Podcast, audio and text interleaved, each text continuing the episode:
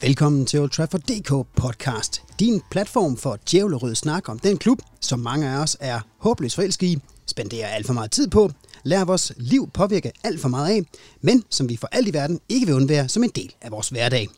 I denne udsendelse skal vi blandt andet runde lørdagens udefra set det triste, men i virkeligheden ret intense nul-nul-løsning mod Chelsea. Vi skal hurtigt varme op til tirsdagens Champions League-opgave, hvor et yderst interessant opgør mod storsatsende R B Leipzig venter, mens hovedfokus kommer til at ligge på den kommende weekends ligakamp mod Arsenal. I, den forbindelse med, i forbindelse med den kamp er der selvfølgelig også en friskbagt udgave af Arne Madsen-quizzen brandvarm fra ovnen. Og netop fordi vores næste opgave i Premier League er imod Arsenal, har jeg inviteret en velkendt og vellidt gæst af studiet hernede i vores podcast. En mand, som i mange år har siddet i en stol, meget lige min, ikke lige som vært på Old Trafford D K-podcasten, men som den ene er træklød i den fornemme, men desværre hedengangne podcast, De Falske Nier. En mand med frankofile tendenser og et yderst farligt interesse i ældgamle kanoner. Den er med dig, Eden Savadas. Velkommen tilbage i vores stue. Tak, Niels.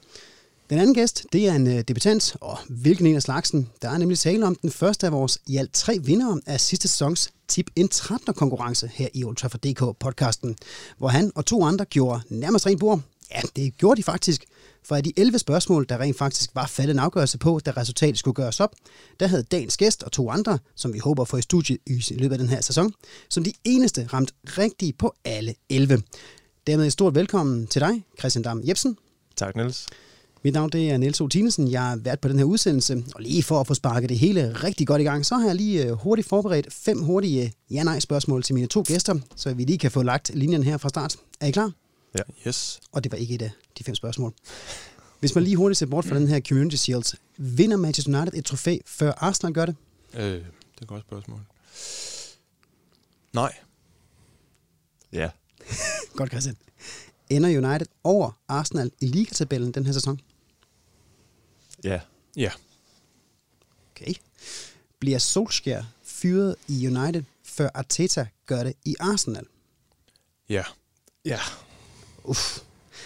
Ender Rashford med at score flere ligamål end Aubameyang? Nej. Lige mange. Lige præcis. Vinder United over Arsenal på søndag? Ja. Yeah. Nej.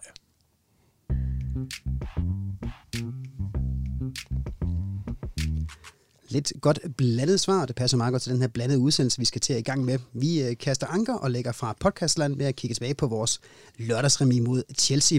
Selvom der i sidste uges podcast blev gættet på, ja faktisk var begge gæster helt sikre på, at der ville komme mål, så endte opgøret på Old Trafford altså med samme stilling som den startede.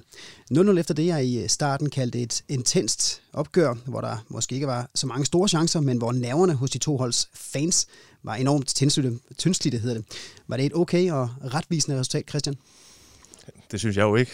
Altså, jeg synes godt, vi kunne have taget de tre point. Der var chancer til det. Øhm, jeg synes, det er brandærgerligt, vi ikke vinder. Det må jeg lade om. Hvorfor synes du, vi skulle have vundet? Fordi vi, vi har især to... Øh, Rashford har nogen, hvor man føler, at han skal score. Øhm, jeg synes, det er rigtig ærgerligt, at vi ikke vinder. Øhm, vi holder nullet, og, og så skal vi bare score. Er der ellers nogle ting, du sådan tager med fra de opgørelser, når du sidder, når du går ud og tænker over det? Ja, det ærger mig, at han ikke bare starter med Cavani op foran, og ikke spiller James. Jeg synes, det er et kæmpe spørgsmålstegn, hvorfor han skal spille James. Øhm... Så det synes jeg var, det var rigtig ærgerligt, at han ikke gav ham chancen fra start. Ej, var der ting i, i vores opgave mod Chelsea, som fik dig til at frygte også lidt mere, eller var der måske endda omvendt ting, som fik tænderne til at løbe lidt, lidt mere i vand, set fra en uh, Arsenal-fans synspunkt? Ja, ja og nej. Øhm, de, øhm, de gav ikke rigtig plads til, at, øh, at Chelsea kunne slå deres omstillinger, som de ellers gør med meget hurtige frontløbere. Og det, der gør Chelsea ret farlige. Og det kan jeg godt øh, sidde og grue lidt for, fordi det er også en af Arsenals forser. Øh, omvendt så, uden at have fulgt øh, alle sekunder af alle United-kampe, jeg har alligevel set min del, og det, mit indtryk er, at United primært vinder, når de får lov at vinde på en måde. Nemlig ved at være øh, slå til på omstillinger. De har det lidt sværere mod hold, som, som inviterer dem frem på banen selv. Og hvis det er, at øh, hvis, hvis, Ar- hvis Arteta kan knække den, så, så kan det være, at United, ligesom de var mod Chelsea, var sådan over halvfems minutter relativt tandløse. Så på den måde, altså, jeg håber ikke, at det bliver en, en, endnu en nullert, men øh, så på den måde, jeg kan frygte, at det kan blive svært at skabe chancer, men også at, øh, jeg tænker, at det, det kan lade sig gøre og dæmme op for øh, deres offensiv, eller jeres, deres offensiv. Christian, du var selv inde på, at uh, Edison Cavani, han jo fik sin debut, og sydamerikaner var jo tæt på at garne på sin allerførste boldberøring. Hvad synes du generelt om hans indhop? Jeg synes, det var okay. Han er lidt, lidt anonym, øhm, men egentlig okay. Øhm, jeg synes bare, han skal spille noget mere. Han skal, de skal bruge ham. Tror du, han er klar nok til at kunne starte ind? Ja, det tror jeg da. hundrede procent. Han ligger i hvert fald også øh, klar nok, da han endelig kom ind.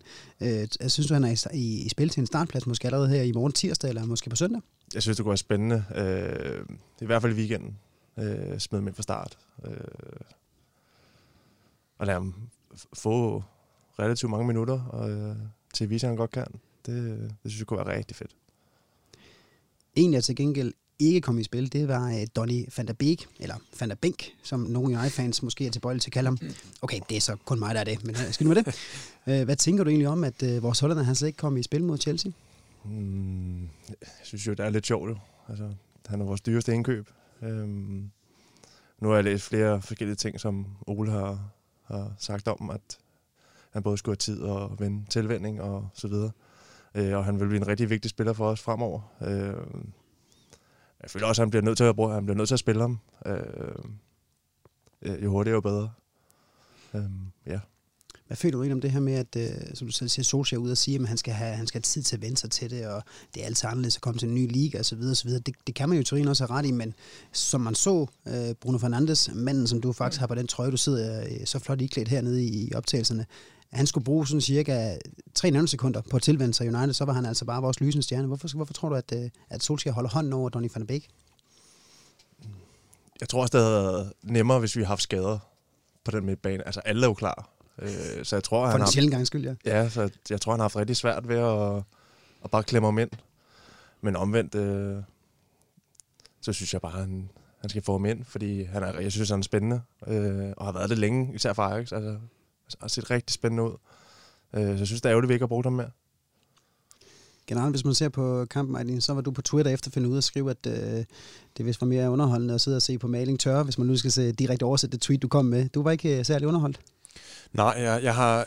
Jeg, jeg frygter lidt, at United-Chelsea er ved at løbe ind i en periode, hvor de spiller en, en masse småkedelige kampe for folk, der ikke holder med dem. Og det siger jeg som, som en... Som mod Tottenham og mod Brighton og... nej, men det siger jeg som en... Som, mod Paris Saint-Germain. Så og... hvis, hvis eget hold... Nej, nej, jeg mener, når de mødes indbyrdes. Ah, ah. Ja, United-Chelsea-kampe. Ah. De sidste par stykker kan jeg ikke rigtig nævne. Jeg kan ikke skille dem ad.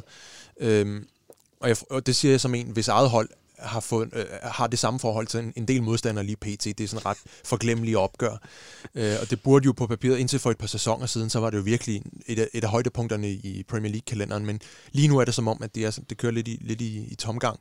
Men altså, men ligesom med, med alle andre hold i tabellen, så er det jo en, en speciel sæson med et specielt tæt pakket program, og der er de her mange kampe, og der er ikke nogen tilskuere, så der kommer til at være koncentrationssvigt, og der kommer til at blive øh, scoret en hel masse mål på mærkelige tidspunkter, mærkelige hold mod mærkelige modstandere, og nu snakkede jeg om Cavani før, altså lige nu, altså for et par dage siden scorede Patrick Bamford hat-trick, og den giver fandme pengene mange gange igen, Ej. og hvis han kan score, så altså selvfølgelig skal det, Cavani nok komme til mål, fordi det er som en tyve tyve-verden, vi, vi lever i lige pt, sjovt nok, øhm, men, jeg, men jeg tror, at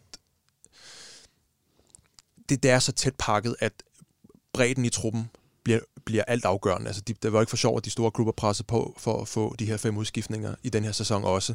Så jeg, jeg har også et svagt punkt for Ajax og, og, og my boy Van de Beek, og Monique, han, han nok skal blive, blive, blive kørt ind. Jeg ved ikke rigtigt, jeg har ikke fulgt øh, Solskjær så tæt i forhold til, hvordan han ligesom indsluser øh, nye spillere. Det er rigtigt, som du siger, Bruno Fernandes, han gik jo bare direkte ind og sagde, øh, nu gør vi sådan her. Øh, men, men han er jo nærmest, han er måske i undtagelsen, der bekræfter reglen om, at man lige skal have en lille smule af klimatisering tid. Altså, ja, det, det vil jeg give dig fuldstændig ret i, men man kan jo se, hvis man generelt har set på de andre, vi har hentet ind de seneste par år her, så er der en, øh, det er selvfølgelig også nemt sagt, for det er spillere, der har været vant til Premier League. Der var Harry Maguire, vi har en Aaron Wan-Bissaka, ja. så videre, så videre. Det er folk, der bare går direkte ind. Så der er Daniel James, som nærmest bare går direkte ud igen, efter han spillede skide godt i, i halvanden kamp i sidste sæson, starten af sidste sæson. Så det er lidt skægt, det her med Donny van de Beek, som jo, altså der, der går også begynder at komme lidt flyden om, var det rent faktisk Solskjær, der rigtig gerne ville have ham, eller ej? Altså, øh, der er også allerede kommet nogle, nogle billeder ud på, på Twitter omkring, at øh, Donny van de Beek, han sidder på bænken der, og kan se United spille nul mod Chelsea, og så kan han efterfølgende se, at hans gamle klub har vundet tretten nul i den hjemlige liga mod, liga mod V V V Venlo. Altså, tror jeg allerede, nu han begynder at sidde og, og tænke sig tilbage til Amsterdam, og tænke, hold da kæft, jeg vil sgu egentlig hellere have spillet øh, Champions League-kamp i Atalanta her i aften. Nej, det, det tror jeg ikke. Øh... Jeg tror, han er rigtig glad for det skifte. Øh, altså, han virker som en fyr, øh, hvor at, øh, at han, øh, han venter bare på sin chance. Øh, det ser sådan ud. Øh, jeg glæder mig rigtig meget til, at han, han, han får lov også.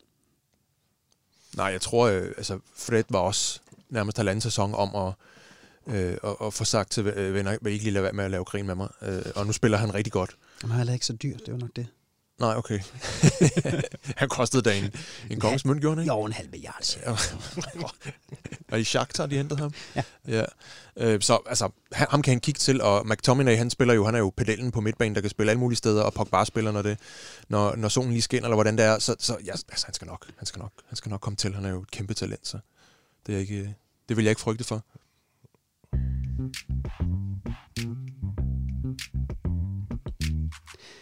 Vi skal se at kigge lidt fremad, og det gør vi med først at kaste blikket på vores to holds respektive opgaver i de europæiske turneringer.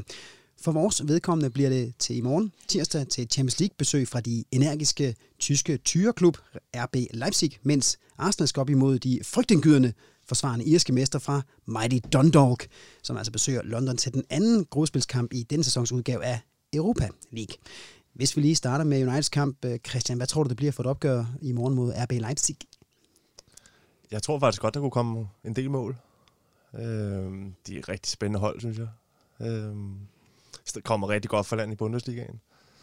Øh, så jeg tror faktisk, det bliver en rigtig fin kamp. Øh, og jeg tror, at øh, jeg tror, vi vinder, men jeg tror også, at øh, det giver os kamp til stregen. Øh, fordi de er, de er fuld af selvtillid. Så vi skal, vi skal være der, og vi skal være op øh, klar fra start. Så det, det, jeg tror, det bliver en rigtig god kamp. Ej, nu sagde du også, at øh, udefra set, du måske ikke se lavet Uniteds kampe, så de her kampe mellem United og Chelsea er måske blevet lidt øh, småkedelige. Hvad tænker du om, om sådan en opgør i morgen udefra set mellem Manchester United, som har vist fremholdt spil, og så måske et af Tysklands, hvis ikke bedste mandskab, men i hvert fald et af de mest spændende mandskaber? Hvad ser du, hvordan ser du på sådan en opgør? Jeg tror, det bliver underholdende. Det tror jeg, fordi øh, hver gang Premier Leagues eller La Ligas ego, det begynder at blive lige stort nok, så løber de ind i et hold, som, de, som pressen omtaler som fra en af de ligaer, som er måske en af de store, men stadig, du ved, Premier League er lige hævet over. Og så løber de ind i resultater, som vi så sidste sæson, hvor United selv røg ind i Sevilla, som jo er Europa League-championsne. Øh, og vi så Red Bull gøre det nummeret ved, lige ved at gøre det ved, ved, øh, ved Paris. Øh, Og de spiller bare på en fuldstændig frisk, uimponeret måde. De har jo selvfølgelig Nagelsmann i spidsen, og han har en fuldstændig minutiøst tilrettelagt plan. Det er som manden, der droner optager sine egne træningssessioner for at se, hvad han selv kan gøre bedre. Hvordan han, så alt er vendt og drejet. Hver en sten er vendt i, i forhold til, hvad der kommer til at ske. Og det er et kollektiv. Altså, de har nogle... Defensivt har de nogle virkelig interesserede. Jeg er kæmpe fan af deres defensive spillere. Upamecano, han taler lidt for sig selv, men de har især også en som Marcel Halstenberg og Konrad Leimer, som jeg er vildt imponeret. Jeg har nærmest ikke set dem spille en dårlig kamp. Jeg har nærmest kun set dem spille decideret gode kampe. Lige præcis Leimer øh, og øh, Halstenberg er så tvivlsomme til United-kampen, så hvad det får i betydning, men hvis man kender Nagelsmann ret, så kommer der bare en ny ind og, og udfylder den rolle, der skal på det, på det sted, på banen, på, på holdet. Så jeg kan sagtens se, at det nok skal blive, eller jeg forestiller mig, at det nok skal blive underholdende. Og lige med, hvad man tænker omkring den, den, den her klub og dens korte historie og eksistensgrundlag, personligt er jeg langt fra fan af det. Jeg er faktisk, at det sted af modstanderne, så har de jo altså leveret gode præstationer, og jeg kom altså i Champions League semifinalen sidste sæson, og lå også til i toppen i Bundesligaen, før Bundesligaen lige nu. Christian, tror du, at vi kan få problemer med Nagelmanns t- fantastiske taktiske hjerne i morgen? Det kan vi godt. Øh, det kan vi sådan set godt. Øh, er vi der ikke, og sløser vi lidt på det, og så kan vi sagtens blive straffet. Øh, ingen tvivl om det. Hvor er det, du siger, at vi kan få problemer med det her R B Leipzig-hold i morgen? Jamen, de har flere farlige typer. Øh, Jeg var inde og kigge på deres opstillinger igennem de sidste par kampe. De har ham, Angelino, de har fået for City. Han lavede fire mål i sidste fire kampe, han har wingback. Og så er det selvfølgelig altid fedt, at de har en dansker i truppen. Så jo, det, de, de kan sagtens straffe os. Oh, men hvor tror du så, vi kan, vi kan straffe dem hen? Jamen, det er jo lidt sjovt, at de vil jo gerne frem på banen, og det tror jeg kommer til at passe os rigtig fint. Øh, så jeg tror nemlig, at det bliver en rigtig underholdende kamp. Øh, fordi jeg tror, at det hold, det kommer til at passe os meget godt. Øh, det tror jeg. I uh, mod Paris Saint-Germain her i sidste uge, der benyttede vi os af en uh, tremands bagkæde. I lørdags var vi så tilbage i den mere klassiske firemands forsvar, det mere klassiske firemands forsvar. Hvordan tror du, at uh, Solskjær, han vil gribe det an i morgen, når nu han står for et hold, som jeg har nærmest været kendt for at spille fire to to to to to to to? Ja, øh, jeg tror, han tager firemandskæden. Havde det været endnu et stort, stort hold, så havde vi nok set en femmandskæde igen. Øh, det tror jeg. Men i morgen, der, der tror jeg, han går over på fire.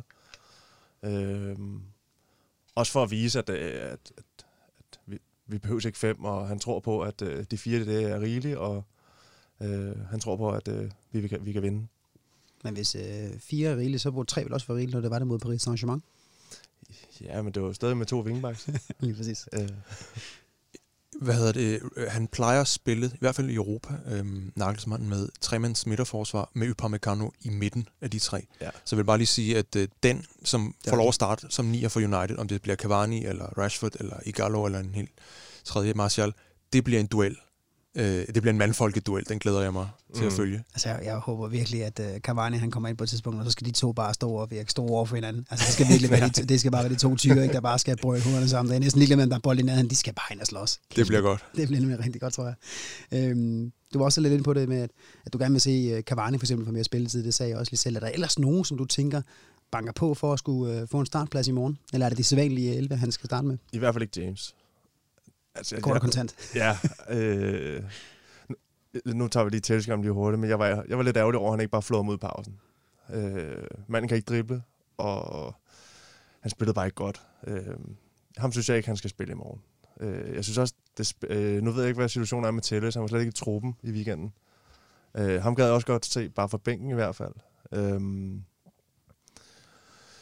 ja, så få Cavani op foran, og Rashford ude på toppen. Spil Marta igen. Øhm, og lad Pogba blive ude af bænken, øh, og så har Fred og Max Sovs øh, bag Bruno. Hvad med en uh, Brandon Williams? Hvad med en uh, Donny van de Beek? Hvad med måske en uh, Pelestri, vores helt nye unge, som uh, jo fik sin første United-nutter her fra U treogtyve-holdet i weekenden? Ja, øhm, altså Van de Beek, jeg synes jo, det går i fedt, hvis han smider dem ind fra start, men jeg, jeg tvivler stadig på det. Øh, jeg tror ikke, det kommer i morgen. Øhm, Og hvis der skulle ændres noget i bagkæden, så var det, at Luke Shaw skulle have en pause, og han smider Telles ind. Øh, ellers ikke. Hvad med målmandsposten? Altså, ja, øh, ja, hvorfor ikke? øh, ja, hvorfor ikke? Ja. Det, kunne være, det kunne være fedt. Jeg kan i hvert fald godt forestille mig, at vores kære Dino, han kommer under beskydning, øh, når de kommer over for sådan et hold som, som R B Leipzig. Alene bare det, han også skal udsende navnet, det synes jeg altså er kvalmende. Nå, lad os øh, komme væk fra de der forfærdelige tyre nede fra Tyskland der, og så er I siddet for at kigge på øh, Mighty Dundalk.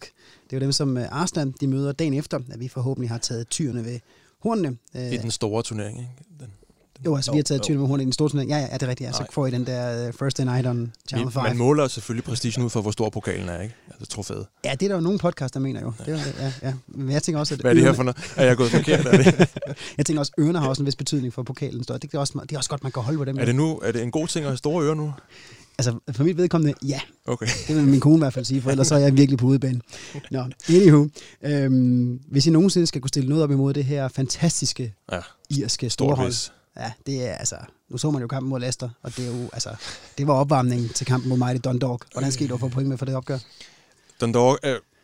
Omforladt. The Mighty Dundalk er jo, at de er simpelthen... De er vitterligt mere på yderste Intertoto-mandat. øh, de er, og det, det, det er sagt med, med største det, kærlighed. Det var det med nogen færing. Ja det, ja, det var dem, eller Skontoriga, eller B seksoghalvfjerds to og sådan noget. Og det er sagt med størst kærlighed til de respektive klubber. Men øh, Dundalk, de ved også selv, de er super glade og stolte over at være med overhovedet i Europa League, hvilket de også skal være. Men jeg tror vitterligt, de er med for the ride. Det her er lidt, lidt som en, en tredje rundes F A Cup-kamp, hvor øh, Ebbsfleet eller Rushden Diamonds trækker United, eller Manchester City eller United eller Chelsea på udebane. Og øh, de, de kommer til at gå rundt og tage billeder på deres telefon og så videre, så, og, det, og det er super fedt. Det er jo en del af the magic of the Europa League. Øh, fik han lige sagt det, det tror jeg. Øhm, så jeg tror, jeg, jeg, jeg tror, at det bliver relativt øh, behændigt at, at, at, at klare den. Jeg forventer mig ikke det store af dem. Jeg kender ikke så mange af deres spillere. Det må jeg være ærlig at sige. Nå, trods alt. Nej, så der stopper min, øh, min ekspertise dog. Øhm, men øh, jeg, jeg, jeg gruer ikke. Det bliver, lad os bare sige, der bliver decideret dårlig stemning, hvis det er, de taber den. Arsenal. Men I har jo før haft problemer med, med små hold i Europa League. Der var noget Østersund, som også kom på besøg, som jo også kunne have deres tredje ja. runde F A Cup-tur på Emirates lige pludselig. Dengang var der stadig godt tilskud på tribunen. Ah, ja, der havde jeg også problemer længe siden. Ja, det havde vi. Det var efter, vi havde vundet tre et eller noget på tre nul på udebane. Så det var, det, var ikke, det var ikke pænt, men det havde de trods alt i baghovedet. Det tror jeg ikke, de får lov til den her gang. Hvor meget vil I have kampen mod Leicester i baghovedet? Jeg tror simpelthen, at det er... Tæ- tættere end normalt pakket program gør, at det er der ikke rigtig nogen spillere fra nogen hold, der gør sig i. Slet ikke dem, som spiller midtugekampe i alle mulige øh, europæiske eventyr. Jeg tror simpelthen ikke, de kan... De, altså, i gamle dage var det jo, især hvis man var røget ud af Europa, så, så spøgte den øh, uheldige kamp i weekenden lige et par dage, og træneren blev spurgt ind til det og sådan noget. Og lige nu, man når der, nærmest dårligt at læse ens favoritblogs, øh, player ratings, eller hvad det nu er, før, og nu er der jo et pressemøde fra manageren, forud for aftens kamp eller morgendagens kamp eller andet. Det går simpelthen så hurtigt. Så jeg tror, selvom det kommer til at lyde som en kliché, så skal de bare have, have vasket den af sig, rystet den af sig, se frem mod næste kamp, og så er det selvfølgelig de tre point, det gælder, ikke? Det er klart. Christian, vi fik øh, også en dejlig klasse, du lige forfyrede i dag til allersidst. Christian, vi fik jo så bekendt her den perfekte start nærmest med, med, med sejren nede i Paris, der som jo ingen nærmest havde spået, at vi overhovedet kunne gå ned og gøre igen. Der er bare et eller andet med Marcus nede i Paris. Øhm, Hvor vigtigt tror du det er, at vi får, får, får, altså, får fortsat den her stime her med de tre point til betragtning af, at det er så tæt et program, så vil han måske gå ud og slække lidt på det med tanke på den store kamp, der venter i weekenden? Nej, jeg tror ikke, han slækker på det. Øh, han vil have de tre point, og øh, han, spiller de, han spiller dem, han mener er de bedste. Øh, lad os sige sådan, jeg tvivler på det, men lad os nu sige, at vi fører to eller tre nul, når der er spillet tres minutter. Så kommer Uff. der nok nogle udskiftninger, ikke? Men... Øh, Jeg tror, han vil spille den, som var det imod Paris, og vi skal bare have de tre point. Øh, og jeg tror faktisk ikke, han skænker weekenden tanke, det tror jeg ikke. Men burde han måske ikke det? Altså nu er det jo øh, meget de Arsenal, der kommer på besøg. Jo, jo, det, det kunne være hvilken som helst, vi kunne have mødt. Øh, hvilken som helst anden lille klub, lille klub ja. ja. øh, jeg tror ikke, det har nogen betydning, hvem vi møder i weekenden. Øh, jeg tror, han tænker, at det er her nu, og det er Champions League, øh, og det betyder alt lige der. Det havde været noget andet, hvis øh, vi stod til, at det var den sidste gang i gruppespillet, og vi bare skulle vinde for at komme videre. Eller at vi var videre allerede og kunne spare på den måde. Det, så var det noget andet. Men jeg tror faktisk bare, at øh, han spiller det bedste, og han tænker ikke på weekenden. Hvad hvis man sætter det op i lidt mere større perspektiv? Vi har lige været inde i en, en, en mærkelig sæsonstart, hvor vi er gået op og ned fra, fra himmel til helvede på, på nærmest halvfems minutter. Øh, kommer fra at slå Paris, spiller så nul nul mod Chelsea, så har vi R B Leipzig i morgen. Hvis vi nu løber ind i et, et, et tvivlsomt resultat igen, lad os sige en, en, en kedelig nul nul kamp, eller et eller andet, ah, det kan simpelthen ikke blive kedeligt, det kan det simpelthen ikke. Men en nul nul kamp, øh, eller to to kamp, eller sådan noget, altså tror du, det vil, det vil begynde at skræbe øh, revner i det her fundament, som han er ved at bygge op? Jeg tror, altså, hvis det bliver et skuffende resultat i morgen, så kommer han med ændringer til weekenden. Så kan det sagtens være fem seks ændringer, han kommer med til weekenden, hvis det bliver skuffende i morgen. Det er helt sikkert. Øhm ja, måske kan det egentlig godt øh, rykke lidt øh, negativt øh, i truppen. Øh Men det burde det bare ikke, fordi vi er så tidligt på sæsonen, så det burde det faktisk ikke. Øh, nej. Hvad vil I så egentlig helst? Spille mod et, øh, undskyld mig, forholdsvis inferiørt irsk hold, som man øh, sandsynligvis møder med en del af reserverne i startopstillingen, eller stå over for Bundesligaens førerhold, der jo altså sidste sæson var i Champions League semifinalen, hvor det med stor sandsynlighed kræver stærkeste startelver og en kæmpe indsats for at få et positivt resultat. Hvad vil man helst for ligesom at komme ja, perfekt muligt videre? Hvis du er med dig, Christian. Skulle man... Øh, altså Altså en fem nul sejr vil aldrig være dårligere med i bagagen nu. Aldrig nogensinde. Så på den kant vil jeg da nok vælge øh, Dundalk. Jeg kan jo spørge dig, Niels. Hvad vil du helst have? Billetter til øh, forreste række til en Tim Christensen-koncert? Eller billetter til bagerste række til en Dizzy Miss Lizzy-koncert? Det var svært, for jeg kan faktisk godt lide Tim Christensens soloalbum. De var faktisk pisse gode, men det var nok faktisk kun de to første, jeg synes var gode. Det blev nok Dizzy bag os række, så, så kan jeg også bedre stå og hoppe rundt. Det er også mit svar. Så det... jeg, altså, jeg vil hellere have den store udfordring på den største scene, end, øh, end, end det her. Det, det er en tredje, kop, tredje liga F A Cup-kamp.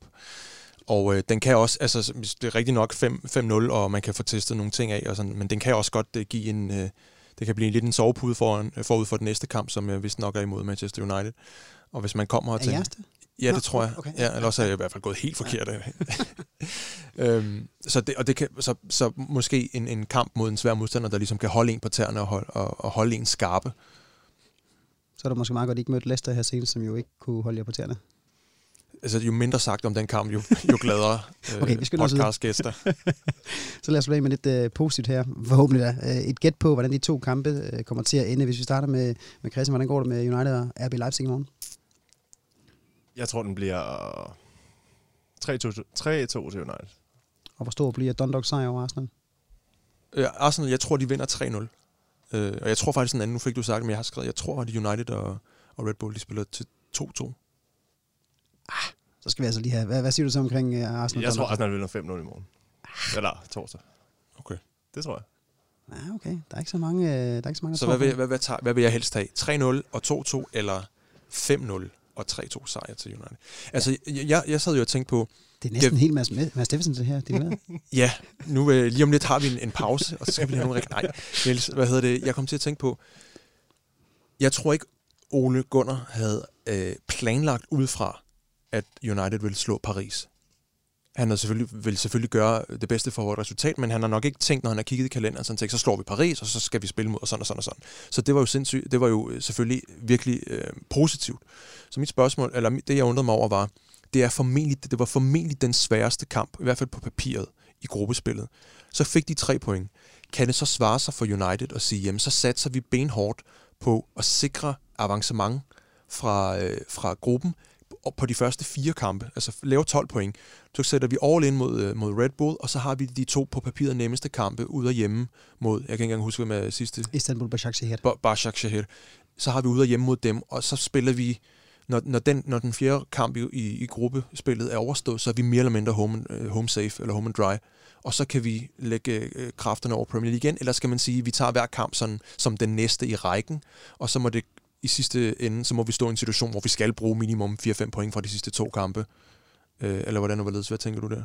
Altså personligt, der tænker jeg, at øh, jeg tror, han vil gå meget efter sejren i morgen. Men hvis der står et et med ti nul, eller to to, eller tre tre, eller fire fire med, med ti nul tilbage, så tror jeg også, at han er ganske godt tilfreds med det. Starte med fire point i, i Champions League-gruppespillet med de to kampe der, det tror jeg faktisk er rigtig fint.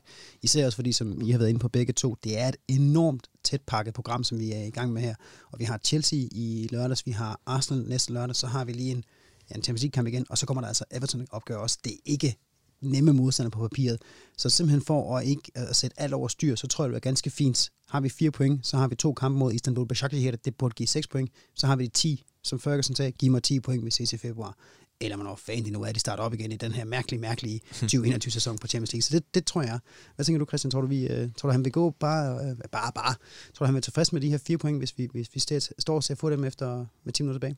Ja, det tror jeg. Øh... Men jeg tror, at øh, altså, hans drømmescenarie er jo selvfølgelig tolv point, fire kamp. Øh, og så kan han tage den lidt mere stille og roligt derfra. Men ja, jeg tror hundrede procent, at han godt kan tage sig takke med et point i morgen, hvis han står gjort efter firs minutter. For vi står jo også i den situation, at vi kan ikke tillade os at sætte så mange flere point til i ligaen. Det kan Arsenal nærmest allerede heller ikke, fordi det, det er sådan en mærkelig sæson, så man kan ikke regne med, at man bare vil gå ud og slå alle de andre hold. Altså, hvis vi kan tabe til Crystal Palace, så kan I også tabe til Leicester. Ej, det... kan alle sådan set. Det kan City også på hjemmebane, så der er mange, der kan. Øh, så så det er også, vi er også i en Premier League-sæson, synes jeg i hvert fald, hvor man ikke kan tillade sig bare at sige, okay, nu møder vi Fulham næste. Okay, det var et dårligt eksempel. De pivring. Mm. Alle andre end Fulham kan man ikke være sikker på at slå i den her sæson. Så derfor så er det også et spørgsmål om, hvor meget tør han gå ind til næste kamp med måske kun at få et point ud af. Så er det to kampe mod Arsenal, mod Chelsea. Et point måske, to point. Christian, er det tilfredsstillende, hvis vi så får det? Nej. De skal flå Arsenal. Altså, det, så, øh, og sådan tror jeg også, han tænker. Han, han går ind til kampen, at vi, skal, vi vinder den her. Øh,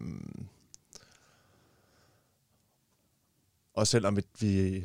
Lad os sige, vi spiller udgivende i morgen, eller vi tager i morgen. Øh, uh. Ja. Øh, Jeg tror ikke, det ændrer øh, før kampen i morgen, øh, hans øh, indgang til Arsenal-kampen. Jeg tænker bare, at han, når, han, når du selv siger, øh, eller når I, som I begge to påpeger, fire point efter to kampe, det er sådan set øh, det er ikke øh, nogen katastrofe overhovedet. Men jeg tror bare, måske han har kigget på kampen og så tænkt, de fire kampe, de, de skulle være et point fra Paris og tre mod Leipzig øh, og Red Bull. Og når han så... Øh, vigtigt. Og når, han, når situationen så er, at, den, at de, de, slår United, de slår Paris i den første, så tænker han, aha, okay, ny plan. Nu går vi altså efter seks point efter to kampe. Det kunne være, at det var ræsonnement. Og så sige, jamen det var en, en uventet bonus, nu har vi fået den, så er vi simpelthen nødt til at kalibrere vores, vores plan ud fra det. Det kan jeg sådan set sagtens følge i, og det, det vil heller ikke... Øh... Jeg ved sgu ikke, om man kan finde på det, fordi han kører også meget i...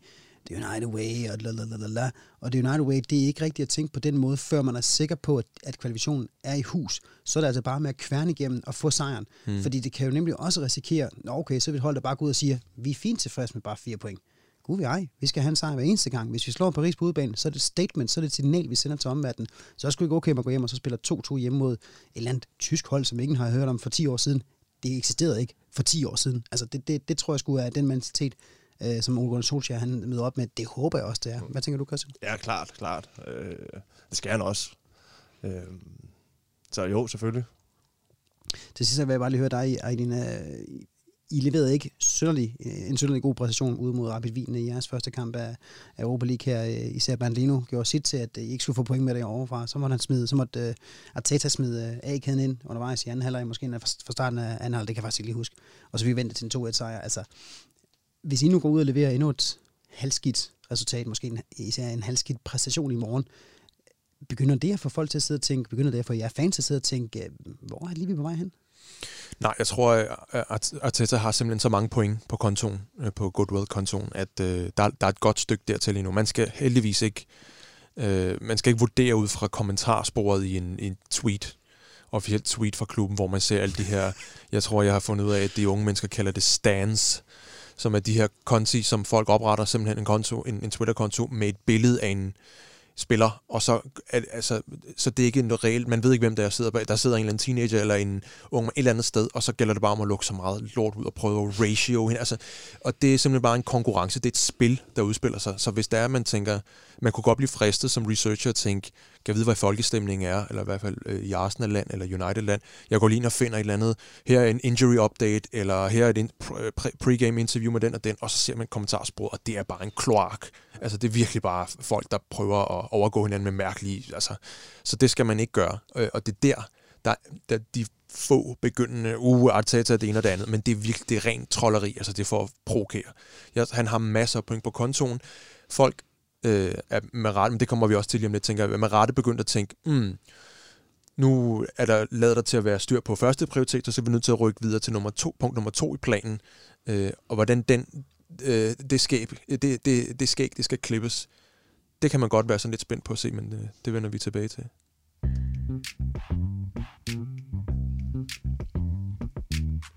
Ja, det vender vi tilbage til i øh, næste lille afsnit til den her podcast, men først så skal vi til det, som øh, ja, mine to gæster måske har frygtet allermest ved at indfinde sig her i vores øh, podcastkælder i midten af København. De skal udsættes for spørgsmål endnu en gang, og denne gang er det altså leveret af den levende legende, når det kommer til quiz. Vores helt egen Arne Madsen, som har et bibliotek med data om Manchester United, der nok kun lige overgås i omfang af den amerikanske efterretningstjenestes ulovlige lydoptagelser for stuerne og direktørgangene rundt omkring i U S A.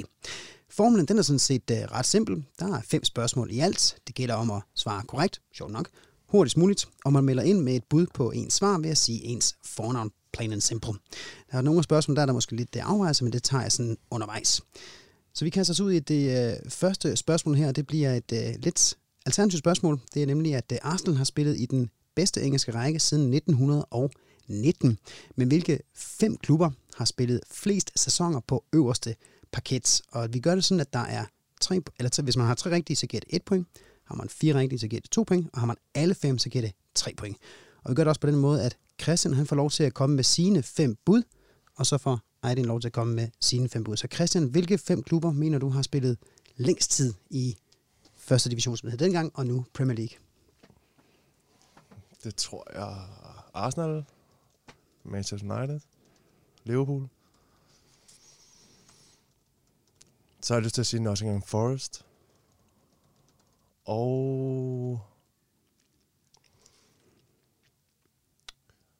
Åh, oh, den er svær. Øhm... Så tager vi Newcastle. Newcastle som det sidste. Ja, hvad siger Ejden, hvilke har... Det var, var det ud over Arsenal, eller var det inklusive Arsenal? Det var inklusiv. Og det, det, var, i, det, var, det var hvilke fem, der har spillet... Øh... I bedste række, ikke da Premier League blev rebrandet. Bedste Nej, række. Øh, Arsenal, øh, Liverpool, Aston Villa, Everton og Manchester United. Ja, øh, som nogle lytter måske kunne høre, så sad jeg kværnet løs med mit tastatur for lige at kunne følge med samtidig her. Øh, og hvis vi lige tager dem fra, fra toppen af simpelthen, så er det øh, Everton med et hundrede og atten sæsoner, Aston Villa med et hundrede og syv sæsoner, Liverpool med et hundrede og seks sæsoner, Arsenal med et hundrede og fire sæsoner og Manchester United med treoghalvfems sæsoner. Så simpelthen et, øh, en stærk, stærk start fra Aiden. Undskyld, der. Jeg blev meget... Sorry. Det er stærkt. Det, det skulle godt klare. Der var, øh, der var tre point til Aiden der, og så var der, skal vi se, en, to, tre, øh, to point til Christian. Stærk start, stærk start. To point her, og tre point. Godt, du lige får dem alle sammen med der. Det er sgu stærkt. Fedt, mand. Ja, god start, ikke? Så har jeg også fået rig med tre point for den her sæson. Jeg trækker mig nu. Det, jeg tror, jeg stopper på toppen. Det bliver ikke bedre end det. Spørgsmål nummer to. I nitten syvogtres, der vandt Manchester United mesterskabet for syvende gang, og kom dermed op på siden af Liverpool, som dengang også stod noteret for syv mesterskaber. Men hvor mange mesterskaber havde Arsenal vundet i nitten syvogtres, og hvor mange har de så vundet i alt? Der er et point, hvis man gætter øh, ettertallene, og der er dobbelt op, hvis man rammer begge to sjovere. Og vi starter igen med dig, Christian, for jeg er sådan jævnt sikker på, at Ejden i hvert fald har svaret på et af de to spørgsmål. Så hvor mange mesterskaber havde Arsenal i nitten syvogtres, og hvor mange har de nu? To. Og...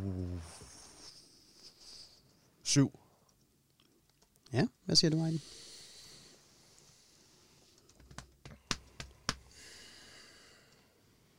Jeg siger...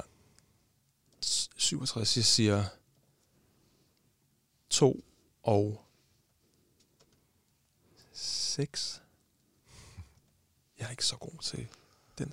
Lige du, er, du er heller ikke så sød ved din egen klub, faktisk. Oh, Tilbage i nitten syvogtres, der havde I vundet syv mesterskaber. Nå, no, okay. Præcis samme som Manchester United og Arsenal. Lille trick der, lille twist fra Arne Madsen, det kan jeg sgu meget godt lide. Og så har I alt vundet tretten mesterskaber. Ja, okay. Så der var nul point der. Den får du, Arne. ah, det skal man da også gøre en gang imellem. Spørgsmål nummer tre. Hvilken Manchester United-spiller fik sin debut imod Arsenal den syvende maj to tusind og sytten. Og her sig mig bare sit navn, når man har et bud. Aiden. Ja. Har du det også? Altså i Premier League? Ja. Ja, det må være syvende maj. Ja, ja så har han ja. også. Så er, er, det, er han lige blevet slået til ridder? Det ved jeg ikke, hvad han er. Er det Sir Marcus Rashford? Det er det ikke, nej. Nå. to tusind og sytten, sagde du? syvende maj to tusind og sytten. Nå. Han fik sin debut mod F C Midtjylland i en Europa League-kamp på Old Trafford, hvor vi har tabt første to et podband. Så scorede han så sit første Premier League? Scorede han også. Han, ah, hans, ja, det scorede han i ligakampen i weekenden efter mod Arsenal, ja. Ja, så er det sådan, det var. Sorry. Nå, så det var godt. Ja, jeg havde også Rashford i tankerne for det, så det, det, det, det var det eneste navn, jeg lige kom på. to tusind og sytten, og det må være en af de sidste kampe i sæsonen, tre sæsoner siden.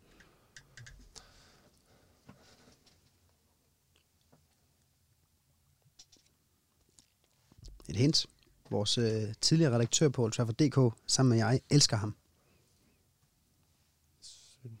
McTominay? Korrekt. Scott McTominay.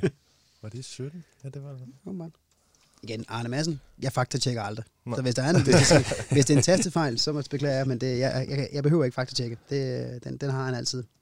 Jeg gjorde den en gang, og der måtte jeg grue lidt om, der tog jeg altså, der, der havde han sgu ret. Selvfølgelig havde han det. Så skal vi til spørgsmål fire. Og det her, det gælder om at gætte en spiller, der har været i begge klubber. Og der kommer syv ledetråde. Der kommer bare en af gangen, og I har altså kun ét gæt på, hvem det er. Så husk at øh, holde den, indtil I er nogenlunde sikker på, hvem det er, det kan være. Ledetråd nummer et. Han har været på udlån fra Manchester United til Arsenal, uden dog at komme til at spille for Arsenal. Han er født den fireogtyvende juli nitten otteoghalvtreds. Han nåede tooghalvfems kampe for det skotske landshold. Han har modtaget en M B E, som altså Marcus Rashford også blev tildelt for nylig. Han havde en lang karriere i skotsk fodbold, blandt andet hos Aberdeen og Hibernians også. Næst sidste ledetråd er, han var målmand i sin aktive karriere. Og jeg kan sige, at der er to kæmpe store spørgsmålstegn i ansigtet på mine to gæster hernede. Sidste ledetråd. Sir Alex Ferguson, som også havde ham i sin tid i Aberdeen, satte ham engang af til en F A Cup-finale omkamp. Noget, der også ødelagde de to skotters forhold og var starten på enden af den omtalte spillers tid i Manchester United. Jeg kan simpelthen høre, hvordan han blev grublet. Det er fandme fedt. Skotsk målmand. hundrede kampe for Arsenal, siger du? Nej, tooghalvfems kampe for det skotske landshold. Nå. Han nåede slet ikke at spille for Arsenal. Jeg, har, jeg kender kun en, der... Ej, ja. Det er ikke Pat Nevin, vel? Nej, han ved ikke engang, hvad det er. Nej, okay. Nej, han var også han spillede i Chelsea mange år. Nej, så ved jeg det simpelthen ikke. Har du bud, Christian? Uha, den, den, den ved jeg ikke, den der. Ej, de er altså svære. Ej, det... Der skal også være noget til vores lytter derude, der er ja. Plus fyrre. Det var, øh, eller det er, den gode Jim Leighton. Det havde du aldrig fået mig til at sige. Nej, den var sgu ny. Den tager du også, Arne. Fair nok. Så skal vi til det sidste her, og det er en af mine nye yndlingsdiscipliner. Det er nemlig startopstillingsquizzen.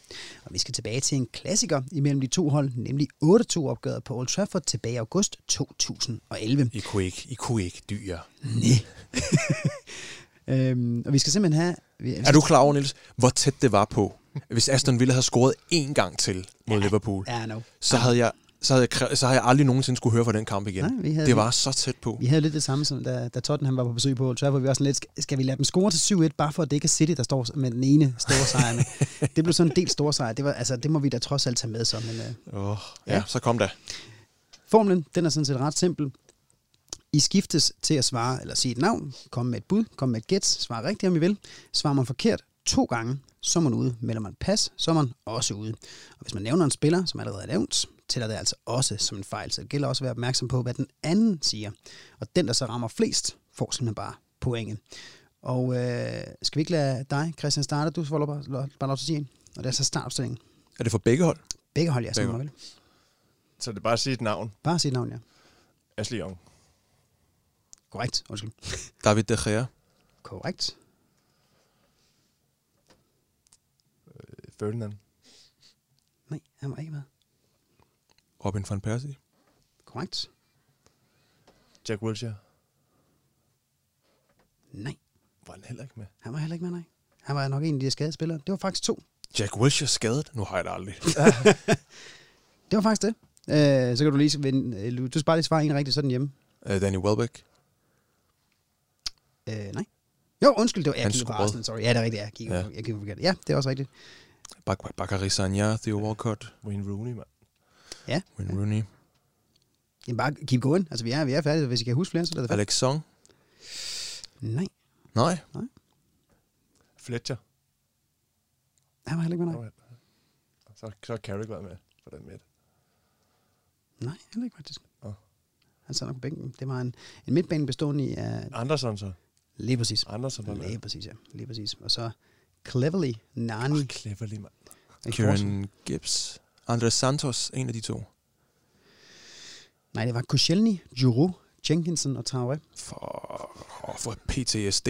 Og så i, på midtbanen, der var det Rosicki, Ramsey og Shovin. Og så Coquelin. Coquelin, undskyld. Ja, Van Persie og... Øh, hvad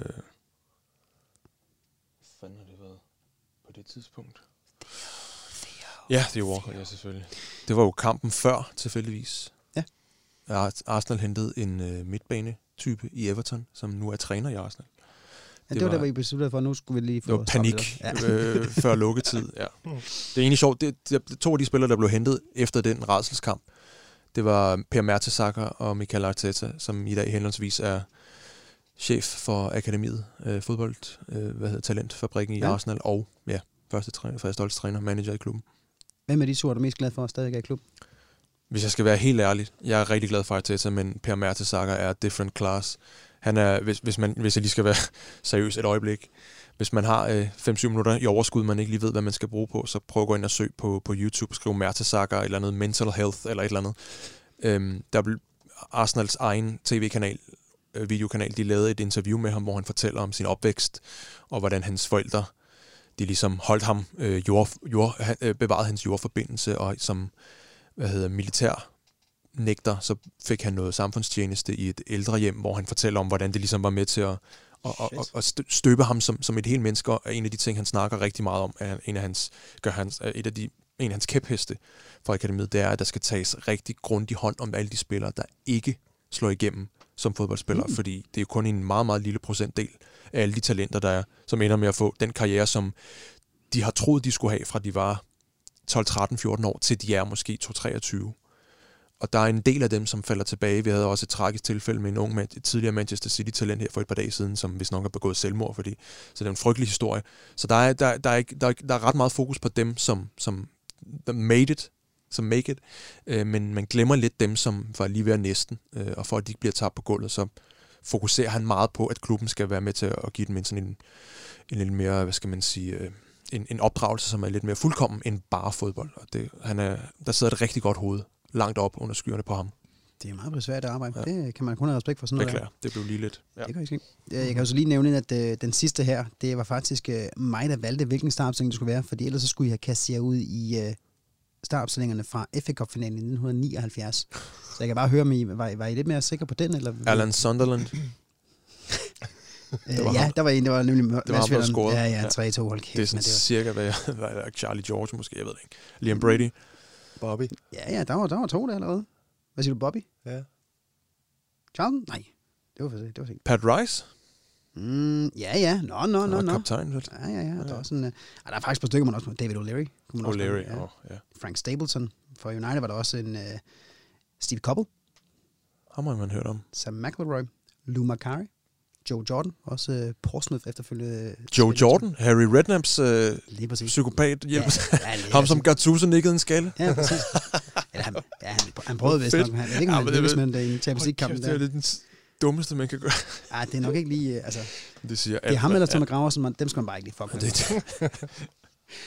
Men, altså, en, en rigtig flot sejr til Aiden. Fem point, noget du har skrabt sammen, to point til Christian, også en fin debut. Øh, så der er jo mulighed for forbedringer. En anden gang, du er med hernede. Men i hvert fald, for os begge to i hvert fald. Ah, jeg vil sige, den der start, den, den, den var okay. Den der med Jim Leighton, den er sgu svær. Det er stærkt med de fem, ja. Der har været i, i ligaen længst tid. Har du lige lavet op på det inden? Nej, nej. Nå, det er sgu stærkt for men retten. Tak til Arne. Det var sgu nogle øh, skarpe spørgsmål. Ja, det var. Dem er I sikkert vant til, men øh, det var fedt.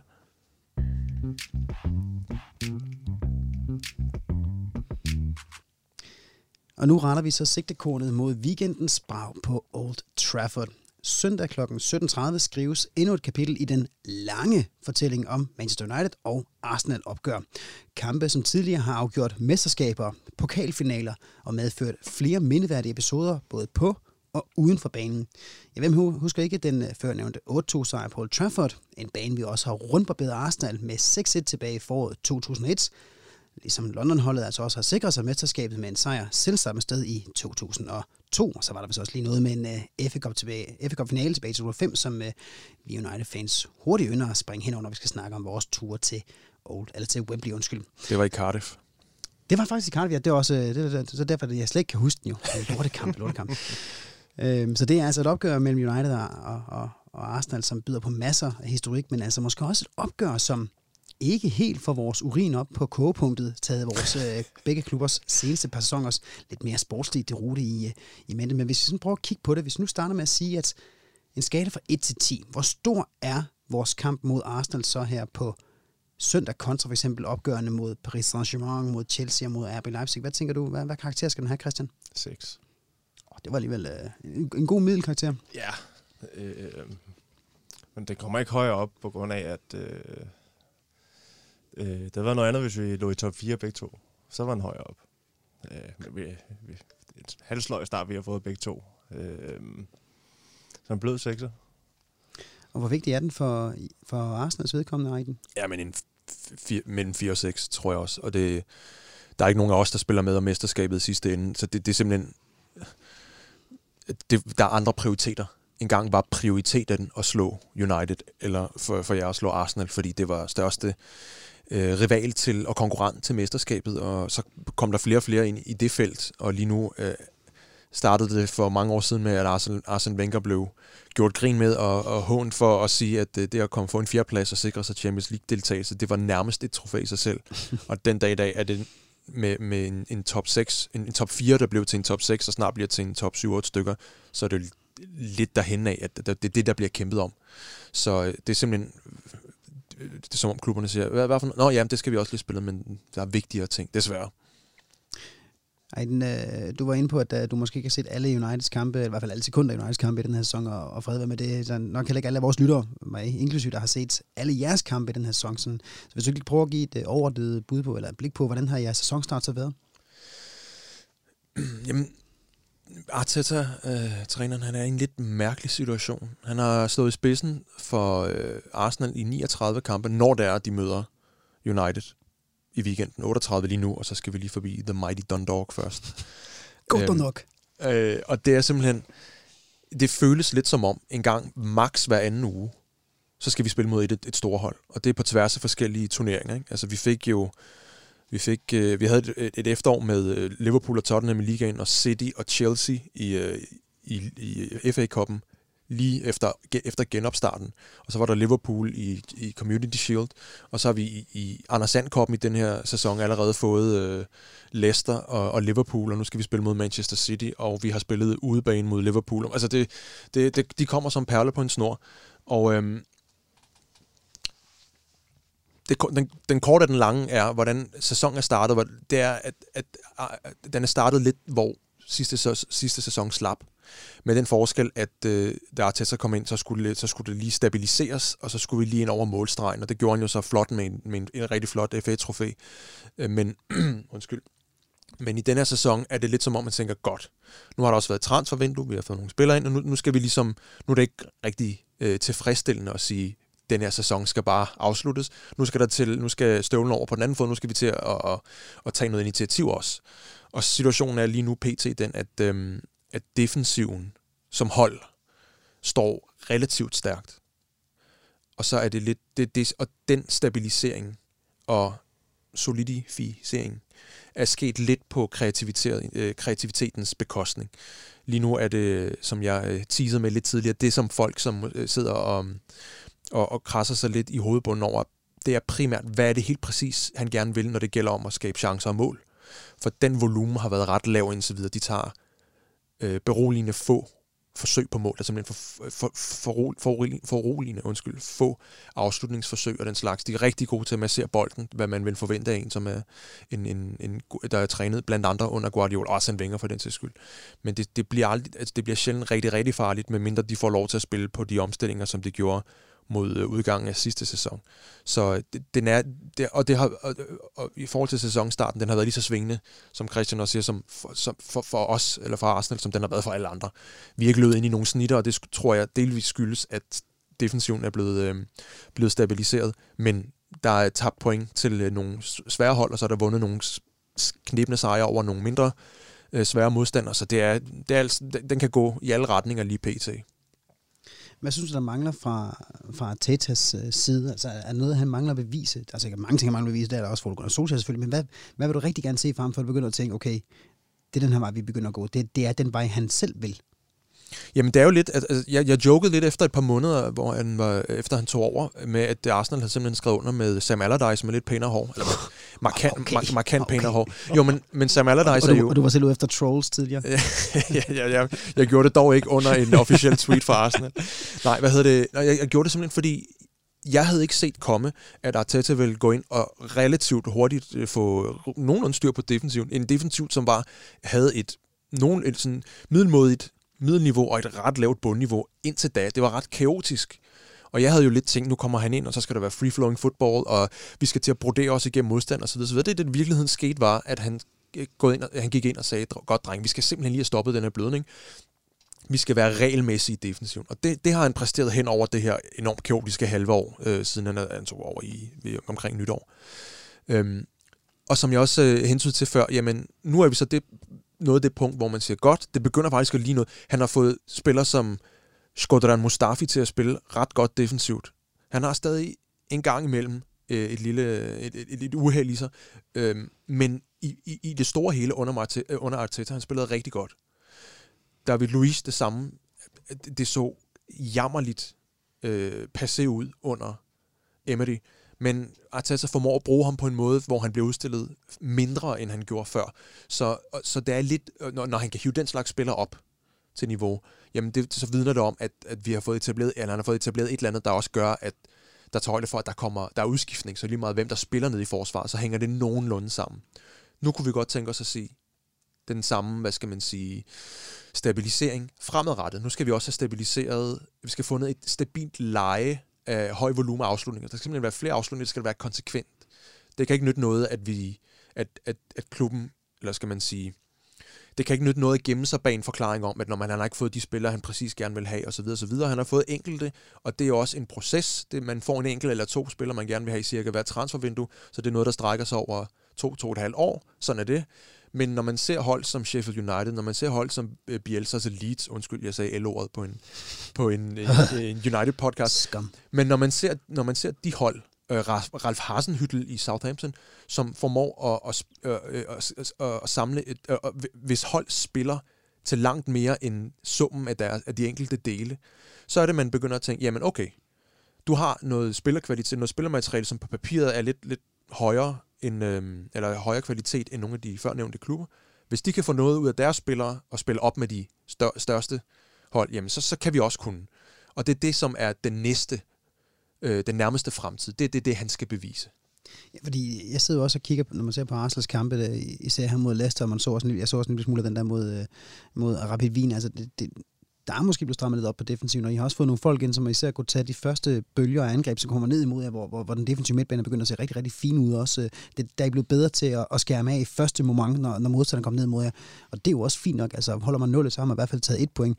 Men til gengæld, så har jeg altså også en af ligaen, måske en af verdens stærkeste angriber, stadigvæk op foran en, en, en høj, tynd kamponeser med til tider rigtig, rigtig grimt hår, og mm. det er rigtig, rigtig flot navn til gengæld. Han er jo helt væk for tiden. Altså, det må da også pine øh, en Arsenal at sidde og se, at øh, Pierre Aubameyang bare på den måde er fuldstændig usynlig for nu ja, næsten femte kamp i træk. Ja, altså, der bliver grublet lidt i, i, i, i krogene om, at øh, formen, den tog et ordentligt dyk, efter han skrev under på sin kontraktforlængelse. Det tror jeg nu ikke har noget... Det er set før. Ja, det er set før, men jeg tror nu ikke, det har så meget med det at gøre. Jeg tror simpelthen, det er, det er offensiven, eller holdet, der er ved at finde sin offensive figur og sin formel. Og øh, han bliver jo så også, han er primært blevet brugt i venstre side af offensiven af, af, af, af det angrebet i sin tid i Arsenal. Og der er mange, der siger, at rykker ham ind på midten. Jamen, det er altså fra venstre side, han har scoret alle sine mål. Så spørgsmålet er, øh, det kan være, at Arteta i bedste Guardiola-stil måske nogle gange overkomplicerer tingene lidt. Det kan også godt være, at øh, nu har modstanderne haft et stykke tid til at, at finde ud af, hvordan han fungerer i, i Artetas Arsenal, og simpelthen er begyndt at, at kunne forsvare sig bedre imod det. Det kan også godt være, at det bare lige er et par uger. Altså, Harry Kane havde ikke scoret et mål i september måned indtil for nylig, var det ikke sådan, det var? Og han, han scorer ellers normalt mange mål. Så der, der findes de her små, mærkelige perioder, som, som nogle gange er et lille bump på vejen. Det ved jeg ikke. Han, han slår mig ikke som en type, som vil, som vil øh, altså, lægge værktøjet fuldstændig fra sig på grund af en kontraktforlængelse. Men, men jo, det kunne da være rart med nogle flere mål fra ham. Nu ser man også, og du også selv var inde på, at, at, at Arteta, han havde et øje for mål, da han, et mål for øje, da han satte til, det var at få styr, stabiliseret. Et øje for mål, det er det, vi efterlyser. Lige præcis, det, det, faktisk, det, det burde have, Aubameyang jo nok have. Øhm, og det kunne man jo også sige, at under Solskjær, han også havde, da han overtog United, det var meget med at få styr på defensiven, og derfor så man også, at han investerede så, så massivt i forsvaret. Øhm, men... Altså, er det, er, det, er, det, er, det, er det nok for en klub af Arsenal også, som, som godt nok har set lidt svært ud defensivt og så videre? Altså, øh, I, I virker jo til at være, sjovt nok, næsten et år efter Uniteds udvikling, hvilket passer meget godt med, at øh, Arteta han overtog december to tusind nitten, øh, Solskjær kom til december to tusind atten. Mm. Altså, føler du også, at I måske er et år efter United i deres proces? Det ville jeg bedre kunne svare på, hvis jeg havde en klar idé om, hvad det er præcis Solskjær vil. Det havde vi heller ikke for et år siden. Nej, og det, og det er ikke en kritik som sådan af ham. Øh, altså, han, han hiver nogle bemærkelsesværdige, flotte resultater op af hatten en gang imellem, og andre gange, så tænker jeg, det virker totalt idéforladt, det der. Så jeg har, jeg har lidt svært ved at lure præcis, og, og det skyldes jo nok, at jeg ikke er lige så nede i, i, i United-analyserne, som I givetvis er. Men, men hvis jeg havde en, en klar idé om det, så kunne jeg måske bedre sige det. For mit indtryk som, som observerende udefra om United er, at de har det her, United, det her Paris-resultat, men også Crystal... resultater. De her Paris-resultater, undskyld mig, øh, men også Crystal Palace-resultatet, det har de stadig i sig. Og det havde de også i sig, som jeg så det et par uger efter Solskjær tog over. Så spørgsmålet er, om det er perioden imellem de her udstikkere, som, som er blevet mere stabile eller ej. Det ved jeg ikke rigtigt, så jeg har lidt svært ved at, at, at, at vurdere Uniteds status.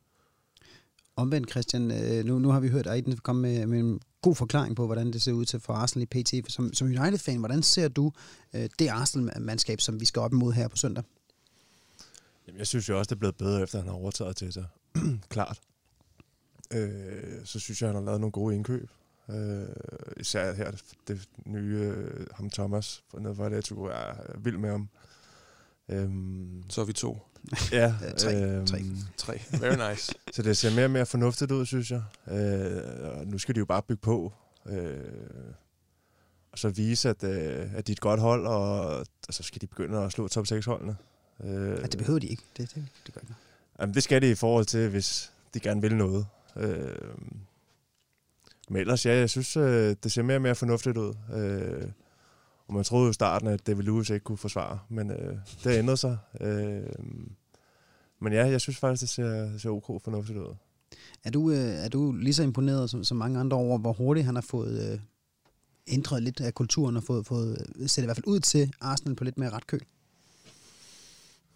Ja og nej. Øh, øh, nej, på grund af, at han er, han er ikke tres år. Han er, han er en ung træner, og... man kan godt have sådan en forestilling om, at han er med spillerne, og han er, han er god til at formidle tingene. Og, øh, så på den måde nej, øh, og på den anden side selvfølgelig ja, det er gået rigtig hurtigt, øh, og det er ret imponerende. Øh. Og når man tænker på, hvor, at, hvilke spillere, øh, der har spillet rigtig skidt, øh, lige inden han kom til, og, øh, og hvor hurtigt han egentlig har fået vendt dem øh, til at præstere. Det har været rigtig imponerende. Ej, du var også lidt inde på, at du, du ikke rigtig kan se, hvor, hvor Ole Gunnar Solskjær han gerne vil hen, og det kan der stadigvæk også til tider nogle gange være lidt, lidt problemer med, med at regne ud. Man kan også lidt hårdt sige, at jeres kamp mod Arsenal, altså jeres kamp mod Leicester her i, i mandags beviste også, at, at hvis jeres plan B, som I, altså hvis jeres plan A, som I kørte efter i første halvleg, ikke virkede, jamen så havde I ikke nogen plan B. Så gik I bare tilbage og sagde, så må vi lige se, hvad Leicester så gør. Og så var det jo, at vores kære Jimmy Vardy kom ind, mm. Chad get banged, og så stod der et nul, ikke? Øhm, og så var den kamp ligesom afgjort. Øh, og det kan man jo også sige, altså det, det, det er jo også i den her periode, vi er i gang med nu her, altså Solskjær har måske fundet lidt mere styr på det, han havde lige pludselig et tremandsforsvar, han begyndte at eksperimentere med både mod Liverpool, hvor det gav point i sidste sæson, mod Paris Saint-Germain, hvor det lige pludselig gav sejre, osv. osv. Så jeg, jeg vil godt give det ret, at det er svært at se præcis, hvad der han gerne vil, men der er stadigvæk gange, hvor han sådan lige pludselig viser noget, hvor man sidder og tænker, okay, hvis han besidder det, så er der for fanden også potentiale for resten af, af, af måske hans karriere i Manchester United, i hvert fald for sæsonen her. Er der også ting ved Arteta, hvor du sidder og tænker, nå okay, der kan jeg se. Det der, det beviser, der, måske, der, er, noget, der er noget at bygge videre på. Ja, bestemt. Øh, især mod slutningen af sidste sæson, hvor han, øh, han slår øh, først City og så Chelsea, og det var et kampe, som det var guf for taktikere øh, og ligesom at lave breakdowns efter kamp, og der kan man se, det er noget med at, at skifte spillet derover, og så er det derover, og så trækker øh, han, øh, Kieran Tierney ligger, ligger fremme, og så rykker Granit Xhaka ned og dyrker ned i venstre. Altså, det var på den måde, kunne man sige, at ah, det, det, det, var, det var en afvikling af en gameplan, der virkede. Og så så man, jamen, han har, han har værktøjerne til det, han, har, han, han tænker fodbold, og han, han, han, han, han er en problemløser. Det virkede det til. Og det, det er jo så også det, han skal, han skal vise nu. I øvrigt vil jeg give dig helt ret i, at det, det, det er måske i virkeligheden noget af det mest karakteristiske ved Pep Guardiolas mandskaber igennem al hans tid, hvis man tænker over det. Det er, at hans plan B altid er mere plan A. Han har ikke... Det bedste, han kan, han kan gøre, det er at bytte rundt på personalet, men det er på de samme pladser, det er ud fra det samme taktiske oplæg. Og det, er lidt, det, det håber jeg jo så lidt, at Arteta bryder med, øh, og trods alt bliver øh, lidt mere nuanceret end som så. Men, øh, men det er helt rigtigt, at indtil videre har det lidt, han, virker, han har en enorm, han har en tyrk og tro på det, hans eget koncept, at, at, at det virker, og det nok skal virke. Og det skal jo selvfølgelig have lidt længere tid til, som at indfinde sig og krystallisere sig, og ligesom kunne blive afviklet, sådan så spillerne kan finde hinanden i mørke, ligesom de kan i City. Øhm, så, så jeg håber ikke, at det udvikler sig i samme retning som Guardiola. Skulle, skulle man ellers tro var en, en, en, en, en positiv ting. Men, øhm, men det, men det er langt i Champions League, det er ikke noget, I gider i Arsenal, som er mesterskaber og komme langt i Champions League, det er ikke, det er ikke noget. Men ikke vente i, i ti år? Øh, øh, øh. Ah. Nej, det ved jeg ikke. Det ved jeg ikke. Det var nu ikke for, for at snit øh, unødvendigt meget øh, i ham, men det var mere for at sige, der, jeg tror vitterligt, han kom ind med en, en prioriteret, øh, øh, prioriteret liste øh, over, hvad det er, han skal lave i Arsenal. Og det er så både, undskyld mig, det er både ting på og af banen, på banen, at det var det defensivt og så videre. Af banen, så var det noget med noget forstrammet lidt op på noget disciplin og noget gejst og så videre og så videre. Og jeg tror ikke, man, han virker også som en type, som meget alle Arsene Wenger, for så vidt også øh, god gamle Alex Ferguson, han, han, han, han tager en stor, et stort métier i klubben. Det vil sige, hvor Unai Emery tydeligvis var en meget, meget klart afmarkeret og begrænset head coach. Så blev Arteta altså forfremmet fra head coach til first team manager efter et halvt år i spidsen, som en del af den her reshake, shake-up af, af klubben. Så han, han får større og større ansvar, og han har et ret stort ansvar også i forhold til, hvad man ikke lige ser øh, i kampene på banen. Så jeg tror vildt lidt, det er et spørgsmål om ikke at slå for, for større, øh, større brød op, end, end, end, end man kan bage for ham.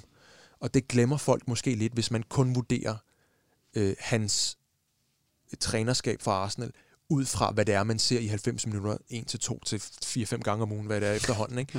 Mm. Øhm, så det glemmer man lidt, at han laver rigtig meget imellem kampene også, og det, det er også det, der skal have tid til. Han skal også have tid til at prøve at udvikle nogle talenter, og så, og så videre, og så videre. Nu har han fået et øh, lille års tid allerede, øh, og Ole Gunnar Solskjær, han fik jo også øh, ja, lige knap så meget, før der begyndte at komme med Ole Raus øh, og Ole Out, og jeg ved ikke, hvad der tweets og, og hashtags på, på de sociale medier. Tror du, eller hvor lang tid tror du, at øh, Arteta, han kan få lov til at gå med det her stadigvæk mest fokus på at få styrket defensiven, og så måske ikke se så meget på offensiven, der man måske lidt mere han, han kontrolleret og defensiv indgang til spillet, før vi begynder at se uh, Adios Arteta hashtags på nettet? Jeg tror, det, som I også kender fra United, at det en lidt overset og måske lidt under, undervurderet øh, en facet af det her, det er, hvor dygtig en politiker er træneren. Og i forhold til, eller en diplomat kan man sige, i forhold til at gyde olie på vandene og sige stille og roligt, og nu skal vi også, og vi, vi trækker i samme, vi sejler i samme retning alle sammen, og det er vigtigt, vi er, alle, vi er her alle sammen, og så videre, så videre. Og i den sammenhæng er en af mine kæpheste, det er altså, at man kan finde ud af at kommunikere med pressen, med fansene, øh, og med, øh, ja, med pressen og med fansene. Og det kan Ole jo, for det han taler jo lige så flydende engelsk, som, som en, en hver mank, du stopper på, på gaden, i, nede på torvet i Manchester.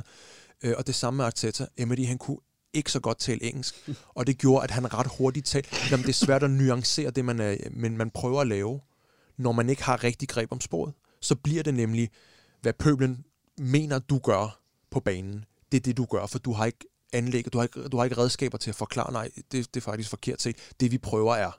Og det er det samme med Ole og med nogle af hans øh, forgængere, som måske for ham falder det lidt naturligt at tale engelsk, så han kan nuancere det, han kan sweet-talke, og det, det er ikke sagt øh, negativt, men han kan ligesom berolige og mane til besindighed, hvis der er bølgerne begynder at slå rigtig højt. Og det kan Arteta også. Det havde Emery ikke en jordisk chance for. Og det tror jeg, for at svare på dit spørgsmål endelig, det tror jeg simpelthen giver ham længere snor. Jeg tror, der vil gå længere tid, før folk begynder at sige, hvad er Michael? Begynder det ikke at blive lidt kedeligt, øh, end der vil gøre, hvis det var en træner, som ikke rigtig havde mulighed for at etablere den her, og pleje den relation, han har til øh, følgerskabet? Altså begynder om det kedelige fra Arsenals side, så det vil være noget, som vi gerne vil have, efter vores klassiske boring, boring Arsenal tilbage i halvfemserne. Ja. Øhm, men lad os så prøve at sætte op på, på, på til de to trænere, managers, hvad vi skal kalde dem, over for hinanden. Altså, ingen tvivl om, at, at du taler selvfølgelig rigtig, rigtig varmt for, for, øh, for, for den gode Arteta, og Christian, du snakker selvfølgelig rigtig godt for, for Solskjær, men hvis vi skal prøve at kigge på der, hvor jeres klubber er lige nu, vores United og, og dit, siger jeg så, Arsenal, hvem af de to managers vil I så selv have? Altså, hvad, kan I se muligheden for, at Arteta måske vil være bedre for Manchester United, eller Solskjær måske vil være bedre for Arsenal? Nej, ingen af delene. Øh... Men det er også fordi, at de har jo en historie hver, vores klub. Øhm, så det vil være rigtig svært, at hvis man bytter over, øh, eller bare den ene gør. Øhm, det tror jeg vil være rigtig vanskeligt. Øhm, så nej. Jeg tror også, at, øh, at Ole Gunnar, han, han kører lidt på sin, øh, på sin Manchester United, sin opsparede, jeg tror det hedder, konceptuelle ethos. Altså så de point, han har på kontoen der, jeg tror, der vil være... Der ville have været demonstrationer foran hovedkontoret i Arsenal, hvis det var, at de havde hævet Ole Gunnar Solskjær ind fra Molde. Det var, det var han var, ikke? Mm. Fra, fra Molde direkte til Arsenal efter Emery. Det tror jeg simpelthen ikke var gået. Mm-hmm. øh, han, han, er, han, er, han har en, en anden status i United, og det giver også ham rum og, og arbejdsro og snor til at prøve nogle ting af. Og, han, og jeg, så vidt jeg forstår, der er hierarkiet også ret glad for ham. Så, i, så han er også en, en, en, en firmadsmand, ikke, ikke, ikke, ikke nødvendigvis på den måde. Øhm, så jeg tror ikke, han vil, jeg tror faktisk ikke, jeg tror ikke, han vil begå sig lige så godt andre steder end United, altså hvis vi kigger på eksempelvis topklubber i England. Så det tror jeg sådan set er, er fint, han er der. Vi holder fast i Ole Gunnar Solskjær. I kan forholde Arteta lidt nu. Øhm, hvis vi prøver at dykke lidt ned i selve det opgør, som jeg altså venter her på søndag. Christian, hvad tror du, det bliver for en, en kamp? Det bliver det sådan en, en ny otte to seks et sejr, vi skal ud i, eller tror du, det bliver lidt mere eller Chelsea-kampen? Øh, ingen af delene. Jeg tror, øh, jeg tror det bliver underholdende. Øh, jeg håber, jeg tror også på, at der kommer mål. Øh, og så tror jeg faktisk, at de, de står godt til hinanden, de to hold. Øh, så jeg kan ikke se, at det bliver nul nul, og jeg kan heller ikke se, at det ene hold går amok. Øh, Så jeg tror der faktisk, der kommer, kommer en del mål, øh, og det bliver underholdende. Øh, det kunne jeg sagtens forestille mig. Hvad er det for et, et Arsenal-hold, som... Nu ved vi selvfølgelig ikke, hvordan det kommer til at gå her på torsdag mod uh, Mighty Dundalk, men hvad er det for et Arsenal-hold, som kommer til Old Trafford? Jamen, det er som sagt et hold, der er ved at, stadig ved at finde sig selv. Og jeg tror, de vil være meget ops på, at øh, ikke at løbe ind i, i nogen knive på Old Trafford. Det er, en, det er et sted, hvor de har haft meget svært, jeg tror, de seneste valg i to tusind og seks. Øhm, og... De sidste par sæsoner er der kommet sådan nogle lidt flade uafgjorte ud af det. Og jeg tror, en af de ting, som, som har kendetegnet uh, Arteta i forhold til det her med at stabilisere defensiven, er, det er, at der er opgør, som jeg forud, forud for kampen på, i kampkalenderen og kampprogrammet har tænkt om, det der, det kunne godt blive rigtig grimt, hvis der sker sådan og sådan. Altså hvis vi kommer bagud, hvis sådan og sådan. Og det er sket enkelte gange. Men når han ikke har formået at vende kampen, så øh, til enten sejr, eller i hvert fald hive et point, så har han sørget for, at Arsenal ikke er løbet ind i nogen deciderede snitter. De tabte tre et til Liverpool, men den stod to et, indtil der manglede et par sekunder af kampen, så det var sådan lidt misvisende. Og mod Manchester City på udebane, der plejer vi at få altså lørdagsklø, og den blev et nul efter en relativt, relativt tæt kamp. Så... Så jeg tror, han vil være meget interesseret i at, at bevare den her med, der skal ikke, fordi det, går også, det kan også gå ud over selvtilliden, at den kan få et ordentligt hug, hvis der man løber ind i en ordentlig øretæve. Så jeg tror, det vil være et, et, et afventende hold. Jeg tror, jeg tror måske godt, han kunne falde lidt tilbage på nogle af de dyder, som, som vandt ham opgørende mod det, der på det tidspunkt, der var i hvert fald var kæmpe favoritter, nemlig Liverpool, City og, og Chelsea i slutningen af sidste sæson. Og så tror jeg, det bliver sådan lidt et, et spørgsmål om, hvem kunne tænke sig at, at have initiativet den her kamp, hvis der er vi er enige om, at begge hold spiller bedst, hvis det er et andet hold, der rykker, der stiller sig frem, ikke? Så kan det virkelig gå hen og blive kedeligt, hvis ingen tør tage initiativet. Mm, ja, sådan en øh, no man's land i midten. Nå, Scott McTominay og Partey bare løber rundt og kigger for vidt rundt. Rundt slår over øh, stensakspapir, ja. Christian, hvis, øh, nu igen, vi ser bort fra, at vi har en kamp her øh, i morgen, hvor vi håber ikke får nogen skade der, og, og så videre, så videre. Hvordan tror du, at han så vil gribe kampen an mod, mod Arsenal? Altså, hvad er det for en opstilling, han, du tror, han vil gå ind til det opgør med? Nu så vi netop, som du selv var inde på, Daniel James, han får lige pludselig lov til at starte mod, mod Chelsea, nærmest som, som ja, nærmest angriber. Øhm, jamen, jeg tror, det bliver fire tre tre. Øhm, og så tror jeg faktisk godt, at han... Øh, jeg tror ikke, han stiller det samme hold i morgen, og så det, altså, det samme hold i morgen og lørdag, eller søndag. Det bliver ikke de to samme hold. Øhm, jeg tror, at der bliver en udskiftning på midten, og så bliver der en udskiftning om foran. Øhm, og så måske i forsvaret. Øhm, men øh, jeg tror, at... Øh, Jeg tror faktisk, at Pogba han spiller mod Arsenal. Øh, og så er jeg stadig meget i tvivl, om han spiller Cavani i morgen. øh, det tror jeg også, han selv er. Ja, det tror jeg også. Øh, men ja, ja, ja øh, i hvert fald fire nede bag. Øh, og så... Øh, ja, jeg kommer ind på, hvem der spiller i morgen. Men øh, jeg tror ikke, han spiller Pogba fra start i morgen. Øh, men det tror jeg, han gør i weekenden. Tror du, en Rashford får lov til at... Eller ikke Rashford, Greenwood, han får lov til at starte ind. Nu har der været lidt uh, strafaktion imod vores unge... Ja, det, ja, det kunne måske godt, ja. Det kunne måske godt, ja. Øh, måske ikke i morgen, men måske i weekenden, ja. Øh, det kunne sagtens ske. Vi går ind til opgøret øh, mod Arsenal her på søndag, uden at have vundet en, en hjemmekamp i ligaen i den her sæson. Øh, det er vores værste start på det område i otteogfyrre år. Det lyder meget dramatisk, når det nu er, er tre kampe. Øh, og faktisk har vi kun vundet en af vores seneste seks hjemmekampe i alle turneringer. Øh, tror du, Christian, det er noget, der kan gå ind og påvirke spillerne? Nej, slet ikke. Det tror jeg ikke på. Og det skal det ikke. Og det, det må det ikke. Øh, de skal bare gå ud og vinde. Øh, det må de simpelthen ikke have i hovederne. Øh, det må de ikke. Hvor er det, du ser, at vi kan, at vi kan ramme Arsenal og gøre ondt på Arsenal? Altså, hvis Bruno har lyst til at spille fodbold, og øh, Rashford han, øh, han viser en skarphed, så kan vi gøre rigtig ondt. Det, det er jeg slet ikke i tvivl om. Og at vi har lyst til at spille fodbold, at vi har lyst til at angribe Arsenal og ikke øh, være så afventende og så forsigtige, så kan vi sagtens gøre ondt. Og nu er det jo noget, jeg, jeg sikkert lige render direkte ind i en åbne kniv her, det er åbne svær, men hvor kan I gå ondt på os henne, Aiden? Jeg, jeg tror, det bliver primært, hvis, hvis Arsenal kan få lokket United lidt frem, og så skal det være på omstillinger. Jeg har svært ved at se øh, Arsenal spille sig igennem United. Hvem tror du kunne blive den afgørende spiller for jer, så når det nu skal være omstillinger? Er det en af de hurtige folk, eller er det en af de folk, der skal stå og afværge i første omgang? Nej, jeg tror, hvis det bliver sådan en, en lang stillingskrig, eller en stillingskrig i lange perioder på midten, så tror jeg faktisk, øh, at øh, jeg håber, jeg ved ikke mere, krydser fingre for, at det bliver kampen, hvor Thomas Partey, han ligesom introducerer sig rigtigt for Premier League-publikum og siger, det her midterområde på banen, det bestemmer jeg over.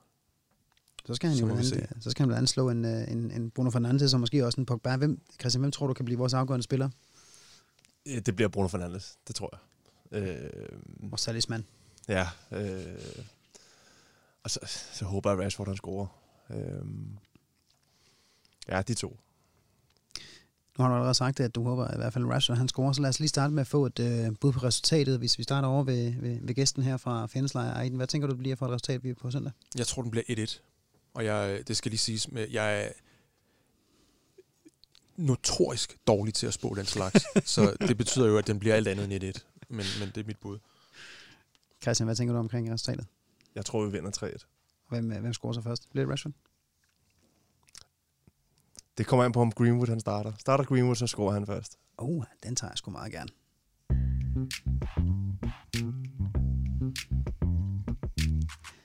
Så har vi kun lige et øh, sidste punkt tilbage, og det er den del af udsendelsen, hvor jeg lader mine gæster få et frit taletid i et par minutters tid, hvis de har noget på hjertet, de gerne vil af med. Det kan være et øh, surt opstød, noget pudsigt, de har tænkt over, eller en opfordring om at ændre syn eller indstilling til, ja, hvad end det så måtte være. Der er frit slag på samtlige samtalehylder, dog skal det gerne lige have en fodboldmæssig relevans. Og jeg synes, vi skal lade vores øh, gæst, i hvert fald mest gæst hernede, lægge for land. Aydin, take it away. Ja, nu bliver det lidt tungt igen. Jeg havde egentlig overvejet, okay, jeg skulle ja, sige... Det er faktisk det underligt, det gør det. Ja, jeg havde, jeg havde egentlig overvejet, jeg skulle holde et, et kort øh, foredrag om, hvorfor I alle sammen skal se noget mere Leeds, fordi Bielsas fodbold er sindssygt. Og Christian, hvad har du så ellers på... Øh... tak, fordi jeg måtte være med, øh, og karantænen er modtaget. Nej, hvad hedder det... Men se noget mere Leeds, det er fantastisk øh, Bielsa-bold. Nej, men det jeg vil for at være... ja... Det kommer ikke som nogen overraskelse for nogen som helst i jeres lejr, at Marcus Rashford han er i gang med et kæmpestort og et altså, bogstaveligt talt historisk projekt af fodboldbanen. Væk fra fodbolden, nemlig hans End Childhood Poverty. Øh, poverty. Og øhm, jeg, har fulgt, jeg har fulgt ham i noget tid, og også, også fra hans rent fodboldmæssige årsager kunne jeg i forvejen. Jeg synes, jeg kan, jeg kan sgu egentlig meget godt lide ham. Jeg har en ting, jeg tror det er kommet med alderen, jeg ved ikke om du kender det, Niels, at man... Man begynder, hvis man kan spotte et, et lyst hoved, altså hvis der sidder et godt hoved på en spillers skulder, så tænker man sgu, ah, det er sgu en god dreng, jeg, jeg håber, han når langt. Så er det en lidt, lidt underordnet, hvilken, hvilken trøje han spiller i. Og Marcus Rashford har altid slået mig som en rigtig god, du ved, northern lad. Øh, fødderne begge, begge solidt plantet i jorden, og ikke forstår, han har ikke rigtig noget ego, og så videre. Så var en dygtig, dygtig fodboldspiller, og stadig ung spiller med hele verden for fødderne. Så jeg var i forvejen nogenlunde fodboldglad for ham. Og så har han gået hovedkulset ind i det her, og kun trappet op. Og det er, jeg tror vitterligt ikke, jeg kunne rose ham nok. Vi er ekstremt stolte af ham, øh, på vegne af alle uden for United også. Og det er ikke et spørgsmål om fodbold. Det, det er meget større end som så. Det handler om, om børn, som ikke skal gå sultne og hen over øh, skole, hvad hedder det, skoleferieperioder i England. Øhm, og de har en, en regering, som er hvad ved, for lang tid om. Altså, de kan ikke finde ud af at finansi- forlænge et, et madprogram i nogle uger. Sådan. Det, det, det er forfærdeligt politisk, altså det er et selvmål, men det, det, det, det er en anden podcast, det kan vi tage en anden gang. Pointen, det jeg egentlig ville frem til var, lige nu rider han en bølge, der er rigtig mange mennesker, der er med ham, men øh, i de små afkrog øh, af, af mediebilledet, som har det med at tale, hvad skal man sige, politisk imod det, han prøver, der er de altså ved at slibe knive og økser, øh, og sakse, og hvad de ellers kan finde, nåle, for at gøre klar til det, det tidspunkt, hvor han træder et museskridt af stien, af fromhedens sti. Build him up, tear him down. Er der en ting, den, den engelske tabloidpresse, også deriblandt sportspressen, de excellerer de verdensmestre i, så er det karaktermord af deres egne. Mm. Og man, øh, Rashford hører til et undersegment, en undergruppe øh, af befolkningen, under, øh, øh, gruppe af befolkningen, som står ekstra meget for skud.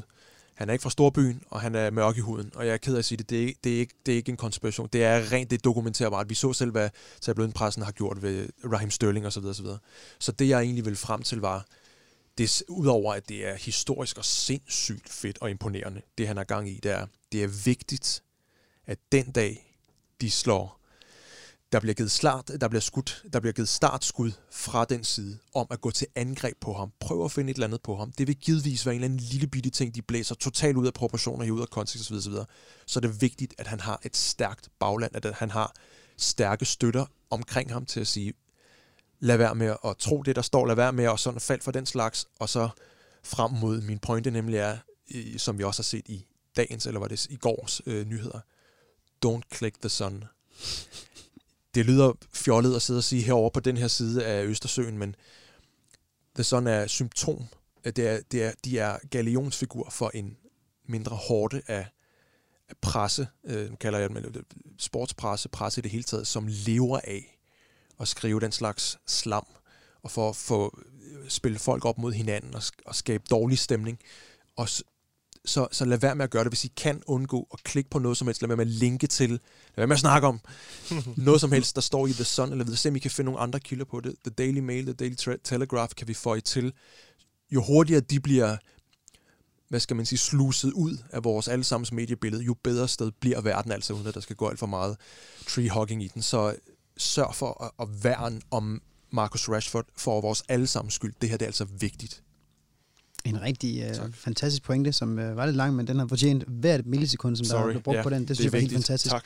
Øh, jeg, jeg, kan, jeg kan jo selvfølgelig kun give det ret, og jeg tror heller ikke, altså alt afhængig af, hvad, der egentlig, hvad han nu skulle finde på at lave, vores kære øh, N B A, øh, Marcus Rashford, så tror jeg også, at Uniteds fanskar vil, vil stå bag ham. Vi har jo tidligere set andre United-spillere gennem historien øh, lave udskejelser, også vores største stjerner. Der skete jo ikke andet, end at han, de bare fik en, nærmest en endnu større stjerne, og især fansen begyndte bare at stå endnu mere bag ved ham og, og, og synge personens navn endnu mere, altså øh, end, end næsten hvad godt var. Så øh, mm. jeg håber, at, at det kommer til at ske igen, øh, så frem det selvfølgelig ikke er noget helt forfærdeligt, han, han kaster sig ud i. Øh, der, der er jo set øh, det er godt at ting. Det er betryggende. Mm. Fantastisk point, du kommer der i. Tusind tak for den, Christian. Har du noget, du lige vil have lettet fra hjertet her, din første mulighed nede i vores studie? Jamen, apropos det sådan, øh, der kommer også historien med Pogba, der pludselig ikke skulle spille på det franske landshold. Kom nu. Jeg var faldet bagover, da jeg læste historien og tænkte, hvorfor skulle han nogensinde øh, ikke spille for det landshold mere? Øh, De er bare blevet verdensmester. Ah, men altså, øh, det, det synes jeg var en lidt irriterende historie at komme med. Øh, og de kommer jo med mange, hvor man bare tænker, lad nu være. Øh, jeg synes bare, det er pudsigt, at det skal blive ved med at komme med irriterende fake news. Så øh, to det, store svinere til der sådan. Det er for, for at gøre folk sure. Ja. Det er egentlig, er det ikke, jeg kan huske, hvem det var, der sagde, at, at øh, før sandheden stopper for sko på, er løgnen rejst om på den anden side af jorden, mm. sådan noget i den retning, med at de kan, de kan lukke landet ud, og så øh, siger klubben, klubben reagerede også ret prompte og sagde, mm. det der, det er simpelthen noget, altså det er jo nærmest... Øh, hvad hedder sådan noget, det er jo øh, injurier. Ja, på bare også ud og skulle øh, ja, angive. Og, og så, så kan de lave et lille bitte, øh, en lille rettelse på side syv mm. nederst øh, i hjørnet, dagen efter, eller to dage efter, sådan snit ud. Men på det tidspunkt har folk snakket om det her i nogle dage. Mm. Og så er det den historie, folk husker, mm. uanset om det var pure opspind eller ej. Så det, det er derfor, de gør det. Don't give it to them. De er jo også nogle typer, der, der, der tror på, altså der sådan ikke Pogba og så videre, han tror på mange andre mærkelige ting. Øh, der sådan tænker, tænker jeg jo også, at hvis de bare skriver, skriver syv lortehistorier, og de får en masse kliks ud af det, jamen, så begynder folk til at tro på, at alt deres lort rent faktisk er, ja. er rigtigt. Det er i hvert fald det, som jeg tænker må ligge bag deres meget mærkelig logik for at skrive øh, journalistik. Nå, som du også lige var inde på, Aiden, vi skal ikke gå for meget i, i skyde for meget på det sådan, det tror jeg, der er rigtig mange, der gør i, i forvejen. Tusind tak for de to pointer, og det var øh, sådan set det sidste for den her podcast. Jeg vil slutte af med at sige øh, mange tak for besøget, Aiden Savadas. Jamen selv tak. Fornøjelse. Og mange tak til dig også, Christian Dam-Jepsen. En øh, stærk debut, øh, og et øh, dejligt glæde, øh, herligt genhør også med dig, Aiden. Så øh, tak til jer begge to. En stor tak skal selvfølgelig også lyde til Quizmaster Arne Madsen. Tak til jer lyttere, som for øvrigt altid er velkommen til at byde ind med spørgsmål eller emner, hvis I ligger inde med noget. Skriv til os enten på Twitter, eller på Facebook, eller via vores mail på podcast. snabel-a old trafford punktum d k. Vores indbakker er åbne fireogtyve syv, tre femogtres. I næste uge er Mark Tolstrup Christensen tilbage i værtsrollen, men indtil da, der er det Niels O. Tinesen, der siger tak for jeres tid, på genhør, og Come on United! Tak, drenge. Du har kraften godt, Christian. Fedt. Det var det. Fandme stærkt. Smålet klar. Er du tilfreds? Ja, det er sgu da godt. Og så er du mod på mere, eller? Ja, ja, ja. Åh, fedt.